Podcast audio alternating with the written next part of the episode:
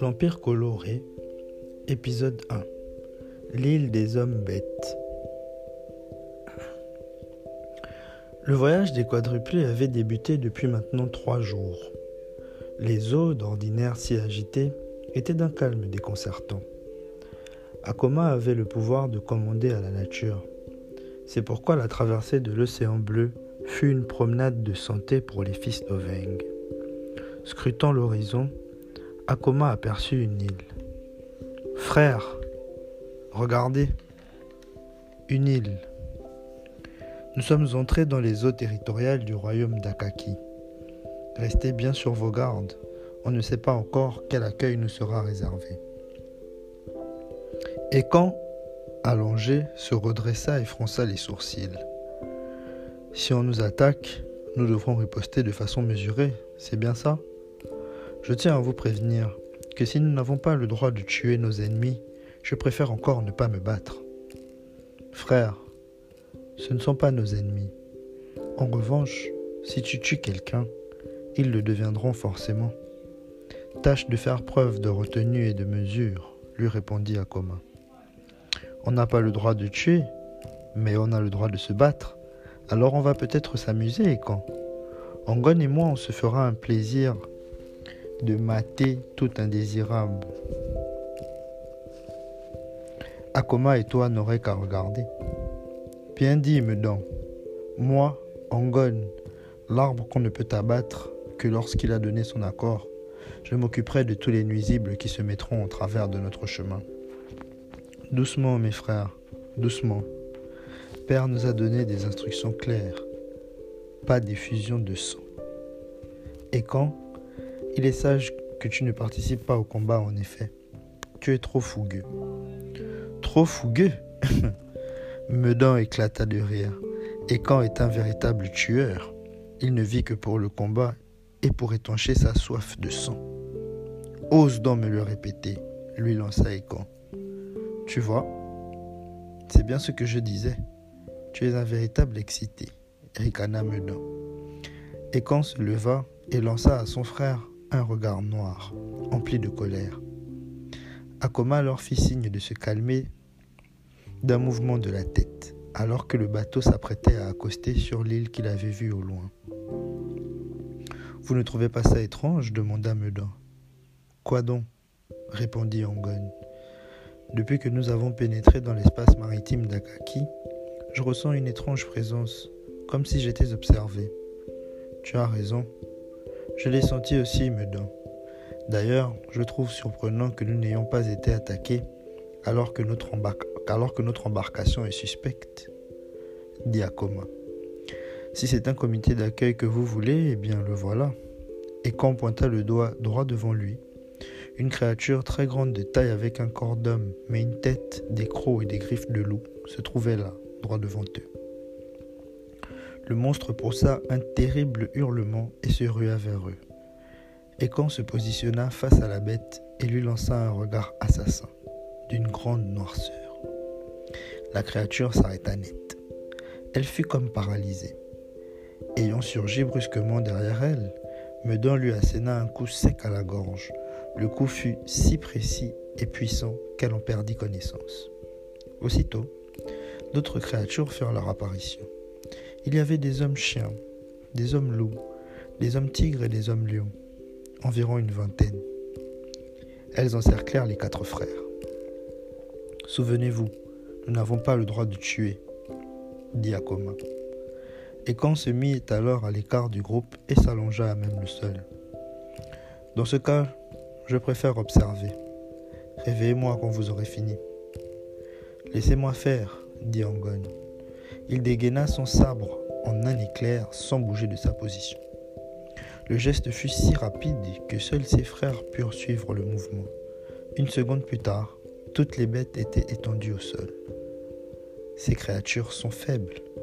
Ce n'est pas très divertissant. Aventurons-nous plus en avant sur l'île afin de rencontrer des habitants.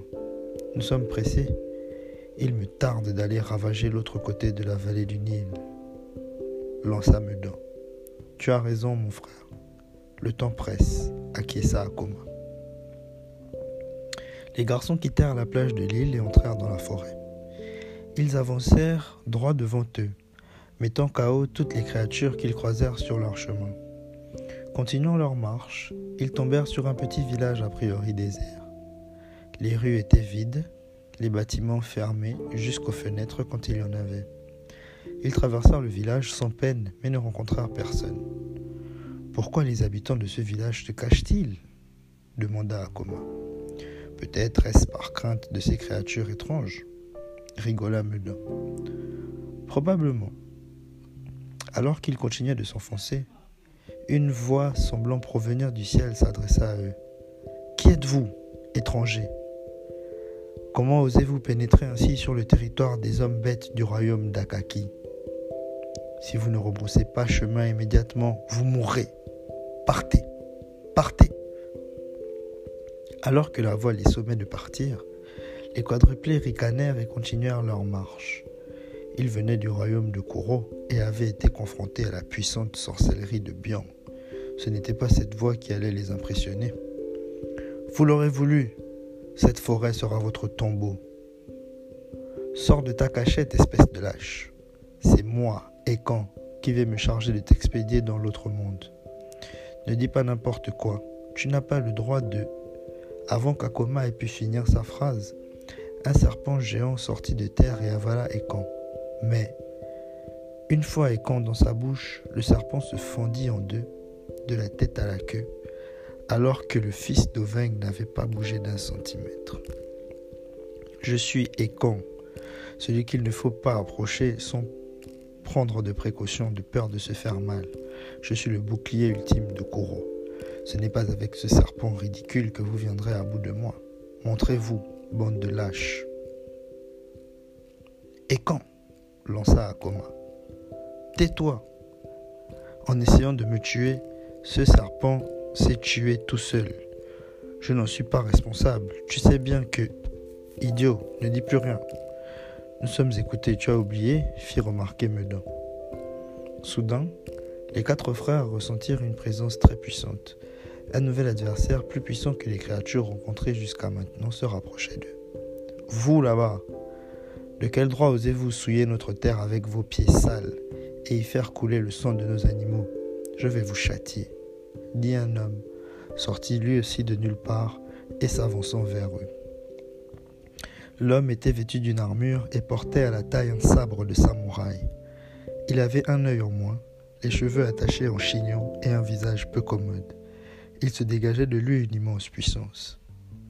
Alors que l'homme avança lentement en direction des quatre frères, une ombre se dessina sur le sol, au pied des camps. Elle s'attaqua à lui, mais celui-ci fut assez rapide pour esquiver. Elle voltigea dans les airs et atterrit à côté du samouraï. C'était un ninja, une femme. « Te voilà enfin, Kunoichi » dit le samouraï. « Nous parlerons plus tard, Takeshi. Celui-ci a esquivé mon coup. Il est rapide. Sois sur tes gardes. Ces types ont vaincu une centaine d'hommes bêtes sans avoir une seule égratignure. Ils sont dangereux. On dirait qu'on va enfin pouvoir se divertir. Je commençais à m'ennuyer. » dit Ekan. « Je prends le samouraï, prends la fille. » lança Angon. Ekan se volatilisa et apparut derrière Kunoichi. Poignard à la main, il tenta de l'enfoncer dans son crâne, mais Takeshi bloqua le coup avec son sabre. Dans la seconde suivante, Meudon apparut brusquement devant Takeshi, lui donna un coup de pied dans le ventre qui le projeta sur dix mètres en arrière, détruisant les arbres sur son passage. Ekan retenta à nouveau de transpercer la tête de la ninja avec son poignard, mais elle esquiva le coup en se projetant sur Akoma. Takeshi se rua alors à toute vitesse vers Ekan pour le transpercer dans le dos avec son sabre, mais cette fois c'est Angon qui bloqua le coup avec le sien. Akoma, quant à lui, esquiva le coup de Kunoichi en sautant. Depuis les airs, il cracha le petit serpent que lui avait confié Oveng. Celui-ci atterrit sur le sol et une lumière blanche rayonnante éclata. Puis, le serpent prit l'apparence d'Oveng, entouré d'un halo de lumière.